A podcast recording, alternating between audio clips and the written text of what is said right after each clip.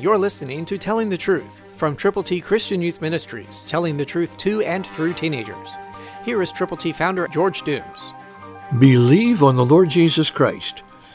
For men will be lovers of themselves, lovers of money, boasters, proud, blasphemers, disobedient to parents, unthankful, unholy.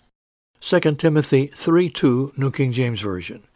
That's Paul's letter, his second letter to his son in the ministry, Timothy. He's letting him know the difficulties that are surrounding him, and now in turn, you and me. Lovers of themselves? Do you know anybody like that? Lovers of money? Are there people in your world that have that circumstance? Boasters? Know anybody that says, "Here I am, you lucky people"? Proud? "Oh, I can do it. Just tell me what you need and I'll take care of it." Blasphemers, those who say the Bible doesn't count, it's not real. And on it goes. Disobedient to parents. This is a lifelong set of circumstances for people that need to do better and need to turn their lives around and obey their parents. Unthankful. Know anybody who doesn't say thanks when they should?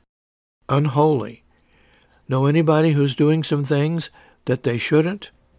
God will forgive if we ask for forgiveness and turn to His Son, Jesus Christ. Christ through you can change the world.